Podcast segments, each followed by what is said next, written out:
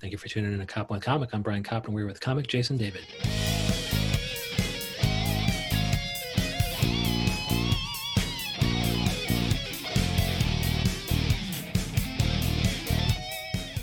Jason David, how the hell are you? Hey, how's it going? Thanks for having me. Oh man, so thanks for coming on, and I appreciate you doing it because we're during a quarantine here, and during quarantine, people can see your comedy online. Your Jason D comedy on Twitter, Mhm. and you're also uh, on Instagram. I follow you too, uh, Jason David Comedy, and then online you have your own website, of course, and it's jasondavidcomedy.com. And is it is it there where you're going to let us know where you're doing comedy during the quarantine?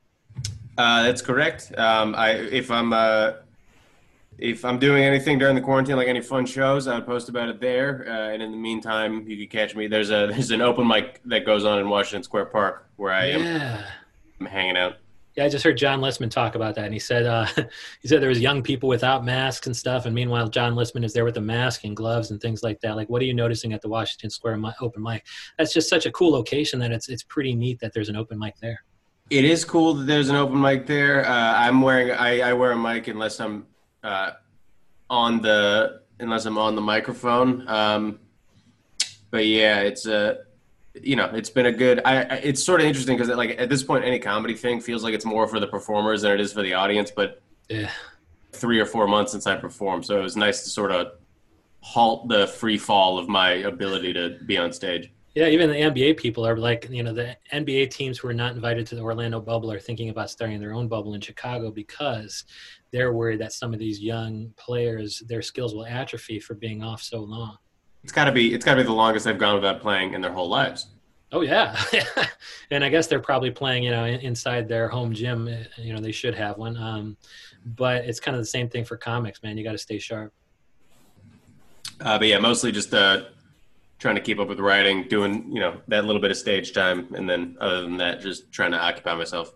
And are you doing any Zoom shows or any kind of uh, you know comedy videos that you're trying to make go viral? I haven't. Uh, so uh, me and my girlfriend Courtney have a comedy duo called Just Roommates Comedy that you can find uh, Just Roommates Comedy on Instagram, and we've released a couple sketches. Um, the tone of our sketches were very silly, so over the course of the sort of social upheaval that was happening in the past month or so, we slowed down our output, but we're going to be putting some new sketches up uh, relatively soon. And um, I have not been doing. I did. Uh, my friend Nick Crespo has a has an Instagram live show called Couches Comedy. Yeah, couches, man, couches. It, it, is is it just New York City comics or does he go nationwide? Because he's had a lot of great comics on there. I think he gets people. I think he gets people from all over the country. Uh, I, I imagine. I'm sure there's some people calling in from like London and stuff. I haven't like checked in on that regularly, but I've done that a couple times. But other than Okay. that, not so much uh, Instagram or Zoom stuff. Yeah, Crespo's rocking and rolling. It's so nice to see, like you know, a former guest of mine is a former guest of his, and it's just, it's just great to see that we have all the great comics, including Jason David. I mean, that's what all these these shows have in common, man. If Jason David has been on your show, you're a fucking show. I mean, if not, what the fuck are you doing? You're on your way to the top. And one of the things we're going to talk about today is conspiracy bullshit, especially in the context of uh, of current events. And you, you're you're more knowledgeable than me when it comes to the Wayfair thing. Explain the Wayfair thing to me. So- I mean, is it a furniture company or what the fuck is Wayfair? so so Wayfair is a it's a furniture delivery company. From by the way, just nice tip uh, for Wayfair is if you make any complaint about the furniture, they don't bother with returning it. They just give it to you for free. So that's a nice thing for the people out there listening. order something on Wayfair, telling me don't like it. This might be this this podcast might be the very end of that policy. Uh, with the child trafficking thing, so I guess they were like, this happens if you're browsing Wayfair. You'll see like a cabinet or like a shower curtain or something, and there's a version of it that's like nine dollars or whatever regular amount for something would be. And then like if you scroll down a little bit further, there's something that looks exactly the same but has like a name in front of it and costs like ten thousand dollars. So someone posted on Reddit, because that's like news now. Is someone posted on Reddit like, uh, is it possible these people are trafficking children? I don't know, but crazy if true. Because it'd be the same thing, but just a, chill, a child inside, and that's what what would make it so expensive. exactly. And then someone, and then someone in the Wayfair public relations department just fucking put their head in their hands and sighed deeply. This is what we're going to be dealing with it for the next fucking. Uh, I thought our biggest PR problem was the fact that everybody's learning and that we give away furniture for free. Now Yeah. they think we're giving away kids. And what are some of the other kind of Reddit conspiracy theories that have bubbled up to your uh, to your eye that have caught your eye? Oh man, well I you know sometimes uh, I like the unresolved mysteries thing. There's all sorts of crazy stuff on there. Um, there was one, cr- dude. I'm gonna do such a bad job of recounting it, and this isn't. Good. That's how conspiracy shit should work. That's how it should spread. Like, you know, this guy told this guy it's like a version of telephone. It gets crazier every time. It's uh, it was it was like a fishing boat off the coast of Spain that was like um, they were just supposed to make like a quick trip to like some island off the coast of Spain and back, and then they went way off course. Uh, another boat found them and offered to give them a tow back to their port. Uh, they said no, they didn't want any help. They knew how to get back. Thanks for finding us, but we're fine. Then they went off course again, and they were discovered months later. The boat was discovered with only one person left on it, and like a journal where he had written down all these terrible things he'd done and ripped them all up. Wow. So what the fuck happened? Uh, I guess they they just they, get, they got lost and they got delirious. It's uh, it's pretty crazy, man. I don't know. I just like that. There's like that cool section of the internet that is just weird esoteric conspiracies that like the fact there's just never going to be an answer for something like that. Like no one's looking into it, you know. Yeah, it's like some of the celebrity deaths, like that uh, Christopher Walken one and Natalie Wood. Didn't she get uh, pushed off a boat, or she fell off a boat, or there was a recent thing on Glee. The Glee woman just She's fucking, yeah, she, she fucking all they found was a four year old kid, and I'm like, oh, obviously the four year old kid pushed her off. Yeah, yeah. The kid. The, The kid fucking did it, and so I mean, it, you know, is any of this stuff like um, you know QAnon or any of the Trump bullshit like deep state? Do you believe there's a deep state, and and what the fuck is it with lizard people and the fact? I mean, I guess the QAnon conspiracy is they think that there's this this pedophile elite that runs the deep state, and it's Trump who's trying to bring it down. So kind of, uh, and all those people are starting to win Republican primaries, which of course is good, because then they're going to get trounced by a, a moderate uh, Democrat. I mean, you you would hope so. I mean, it's it's it's the, the passion, the passion of QAnon is such that they're going to drive into the polls. it's also it's like one of those things that's like, you know, my like I don't know if I don't know if like my like QAnon's just such like a weird corner of the internet. I think because like the Atlantic and like some of these mainstream people are like starting to post articles about it. There's like a broader understanding of it, but like the sort of uh, the insidiousness and stuff like that is that by the time regular people are hearing about it, it's already like sort of infected the brains of like a whole subculture of people and just like have like truth for them. So by then it's too late. It's too late. I mean, the fact, dude, the fact that like these people were able to like run a congressional race and like say that, and their fellow Republicans, who were, they just didn't know enough about it to even talk about how crazy that was. I feel like. Yeah. And what do you think about some of these uh, conspiracy theories co-opting um, normal symbols, like how the OK symbol now means what white supremacy or some shit? You know what annoys me about that is like, so people do start doing that, right? Because I think there's like this whole thing on 4chan and like all this stuff where these people, they like want to upset like normal, like sort of generously minded people by taking an innocuous symbol and making it like a symbol of hate. Yeah. it's like when it always been like an innocuous symbol is always a symbol of hate. So then it's like, oh, you can't make the okay sign anymore. It's like they don't get to just take it. You know what I mean? Just they, yeah. They absolutely do not. And and how much is this? Is somebody like I don't know, Gavin McInnes or, or whoever the provocateur, all the other provocateurs, the right wing provocateurs, like how much is it them trying to co-opt some of the conspiracy theories for their own platform? You know, to drive uh, users to their own platform and sell books and and and charge people big appearance fees. well, that's My, Milo Polis or whatever. yeah. I mean, that guy's just like you know, he just wants to be like an internet celebrity or whatever. I think it's so funny that like that he like he sort of compares himself to a guy like Christopher Hitchens, and it's like I don't know. Christopher Hitchens wrote his own books. Like you you your ceiling is Twitter. Like that's where that's that's where you thrive. Yeah, and that means you can't get deplatformed. And all these people are going over to into Parler or, or these other sites, and they're noticing that it's it's not cool because one of the cool thing about owning the liberals is you get to own the liberals. You get to you know bait Chrissy Teigen into saying something, and that means that all her followers are gonna start being aware of you, and that's gonna help you drive you know sales of Christopher Hitchens' book or whatever. And you can't do that on Parler if everybody is the same right winger. Yeah, that's true. I mean, yeah, those guys. It's it's sort of the purpose of trolling is kind of lost, right? Yeah, and so I mean, what would be a com- you know your comedy act? You know, is it you know is you know if you were to start a conspiracy theory, what would the the Jason David platform be? What kind of conspiracy theories could you credibly get behind, if only to uh, make sure your your comedy shows are full?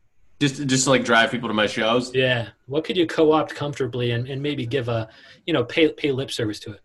I you gotta so you gotta pick like like pick a business. So it's like okay, so take like uh, uh like General Electric. My thing would be uh, this random executive in General Electric is actually like a cornerstone of all this. Uh, of all these like human trafficking and assassinations. And if you come to my show, I'll be able to like put the web together for you, but I can only do it in live because they're just going to debunk it with their yeah.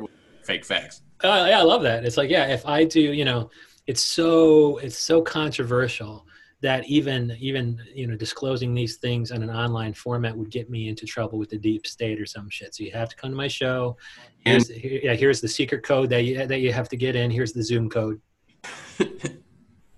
and so you and I love that now because yeah, so it's kind of the Wayfair model. You would take General Electric and you'd make some allegations and make sure they stick. And, and Dude, best thing, uh, the best thing I saw about the Wayfair thing was just someone. I think it was Snopes that was like, "Why would Wayfair have a have a situation where someone could accidentally buy a child from them? Like someone could just expensive cabinet and be like, uh, why why is there why is a little boy in this? What do you want me to do with this?" Well, I mean, yeah, I mean, nobody's gonna, and I guess that's it. You know, maybe because it's ten thousand dollars. Like if they had make it made it like, you know, fifty bucks or hundred bucks, somebody could accidentally accidentally buy that, thinking, all right, well, you know, shower curtain could could cost a hundred bucks if there's gold shower rings or whatever. But nobody's gonna accidentally buy the ten thousand dollar one. And then, and then, yeah, there should be a pop up message at that point. Are you sure you want the ten thousand dollar model, which has a lot of good things inside, or something? And if you did just buy it, like hoping to buy a really expensive cabinet, and there was like a kid in there, you'd be too embarrassed to return it because you'd have buying a cabinet. And of course, you'd, you'd, you'd complain about it, and they'd give it to you for free. They'd refund you ten thousand dollars. Keep it. Oh, maybe that's why the policy is. there you go. You've added another layer to this conspiracy, Jason David. That's true.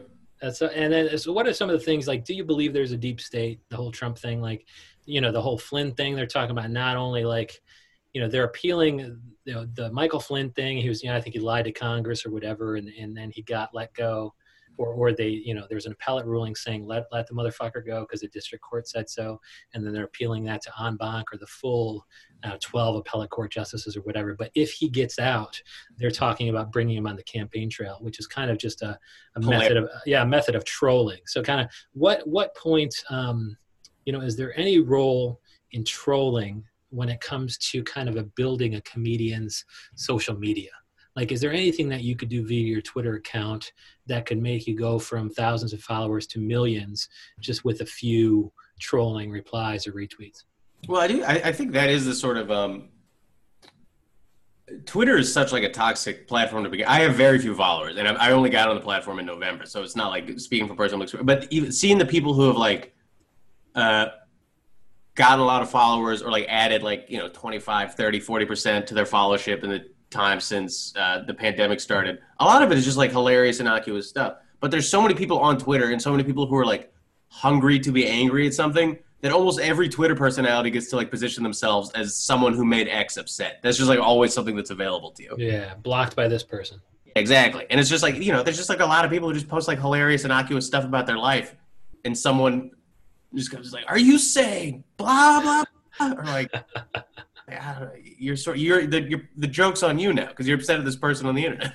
Yeah, yeah. And so, like, what what kind of you know what kind of stuff is any of this kind of you know conspiracy stuff or, or current events like you know putting it into your act can kind of um, get you a certain following that you might or might not be comfortable with or it might be dated to the extent you are talking about current events so so what kind of uh, is is you know making its way into your act staying in your act you know to tell me any jokes or anything but are you observational are you autobiographical i really i try to be uh, particularly with the pandemic going on i've been writing a lot lately and um, so i try to write just like a I try to write like a page of observational like jokes based on the headlines every day just to like to be in the practice of like joke structure and like cranking out material. But for stuff that I do on stage, I try to stay personal just because like you're saying uh, you know anything topical is uh, quickly dated. Anything about the pandemic when we get back comics who are further along and have a bigger platform are going to be eating up all that material just because people will be listening to them first. So yeah. that stuff has a crazy expiration date on it. Yeah. And honestly, if I talk about topical stuff, I have my own perspective, but you know, the world has uh, people like Tim Dillon, who was like someone with such like a sharp perspective on like topical events and and like if I were to have if I were to like try to imitate like just like a take on like current events, I would to like to a greater or lesser extent just be like imitating so, like either him or someone like him who was like very much in the public eye as a comic with like a sharp perspective on stuff that's going on. So I try to stay personal. Oh, okay, so you have a kind of a sharp perspective on personal things, and that way you don't, um, you know, your material will be evergreen. It will never go out of uh, time or date. I'm still trying to build an act, and it's like tough yeah. to, you know, when you're when you're a guy who's able to get on TV or like uh, who has like people like regularly checking to see what your take is on stuff. You can have all this material and stuff that's like a day old, two days old. But I try to if I'm writing something like that, it's like tweet length, set up punch, but like for longer bits and stuff, I, I really just try to talk about my life. And so, do you? I mean, does any of that come with, uh, you know, kind of the two roommates living in New York City? A lot of that's making its way into just roommates comedy, but is any of that stuff making its way into your act? You know, kind of the things of, you know, living with a, a fellow comedian or a girlfriend or whatever. Yeah, definitely. I mean, a lot of the stuff. Um, uh, I'm 26 now. I've been in a, have uh, been in a relationship since I was 21. So you know, part of I think being a newer comic is identifying the things that uh, uh, are an experience that you can speak to specifically. And I think as uh, uh, as far as young people and like performance go, I'm sort of a person who's been in a relationship for a long time. I can bring that perspective uh, to the stage where it may not be available from like a lot of the comics who are on stage talking. So there's a lot of talking about that. you know, personal background, relationship with my family, just stuff that only I can talk about. Yeah, what what stuff from your background are you talking about? Like, are you a big family, or was it a certain type of family? Oh, just, uh, just uh, dude, I was, I was, that was just a euphemism. I talk about being Jewish. so you have to somehow make that fresh because there's probably a couple people out there talking about that experience. There, either I could name a handful of Jewish humorists that have uh, but is that i mean is how do you transition? Like some of these things i worry about like you know if i were to go on stage and do comedy and i'm not really a comedian i'm more of just a podcaster of comedians like the difficulty in transitioning from one thing in your life to another thing in your life is not necessarily seamless. Like how do you kind of transition um, via you know from a jewish upbringing to that of you know having a long-term relationship? Um i think it's just sort of a it's something that just takes hammering out on stage and it's like sort of like is the joke that this is a jarring transition? If that's the case then maybe there's no transition at all. But are they close that like with this like with a you know with a sentence or two you know a joke about being jewish can end somehow on like living in new york city I'm, I'm, not I'm not fast on my feet in such a way that I can like come up with an example. But then, so you've started a joke about that and finished with something about New York, and then you go, yeah, yeah, New York. I like living in New York. I live in an apartment with my girlfriend. You know, there you go. That's a yeah. I mean, I, and I, I suppose that's only a problem when you have a longer set. Like you know, you can work on these chunks discreetly at open mics. Like at a at certain mic, you might do your Jewish stuff, and um, a different mic, you might do your relationship stuff. And it's only when you have a ten minute stuff do you need to make that transition. And it sounds like in your case, it's pretty seamless.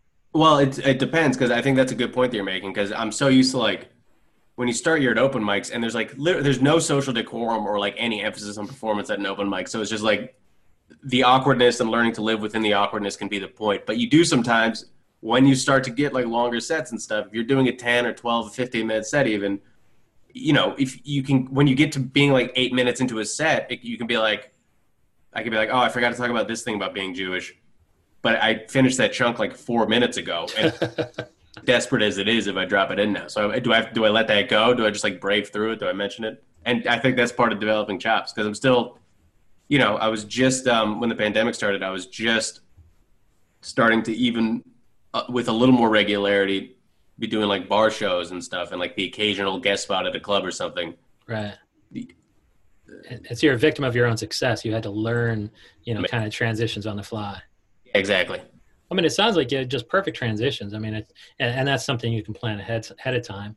Um, but you know, once you have it, then you have to. I guess the next step would be, you know, it's like okay, well, how to then take these ten minute things and, and put them into something that can approximate a sixty minute special, and then again, that's just going to be kind of transitions. But also, it's going to be, you know, keeping and discarding things that don't give people the takeaway of who Jason David is.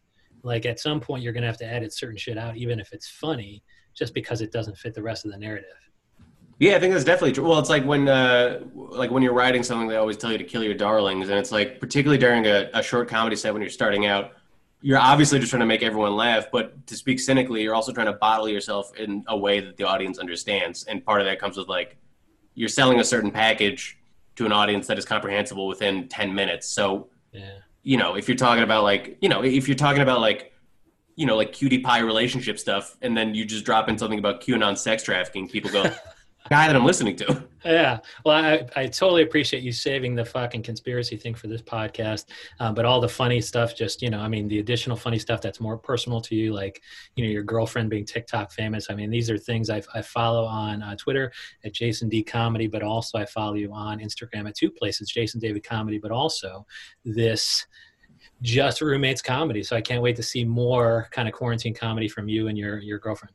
I appreciate that. Cool. Thank you so much, Jason David. Hey, thank you so much for having me. I really appreciate it.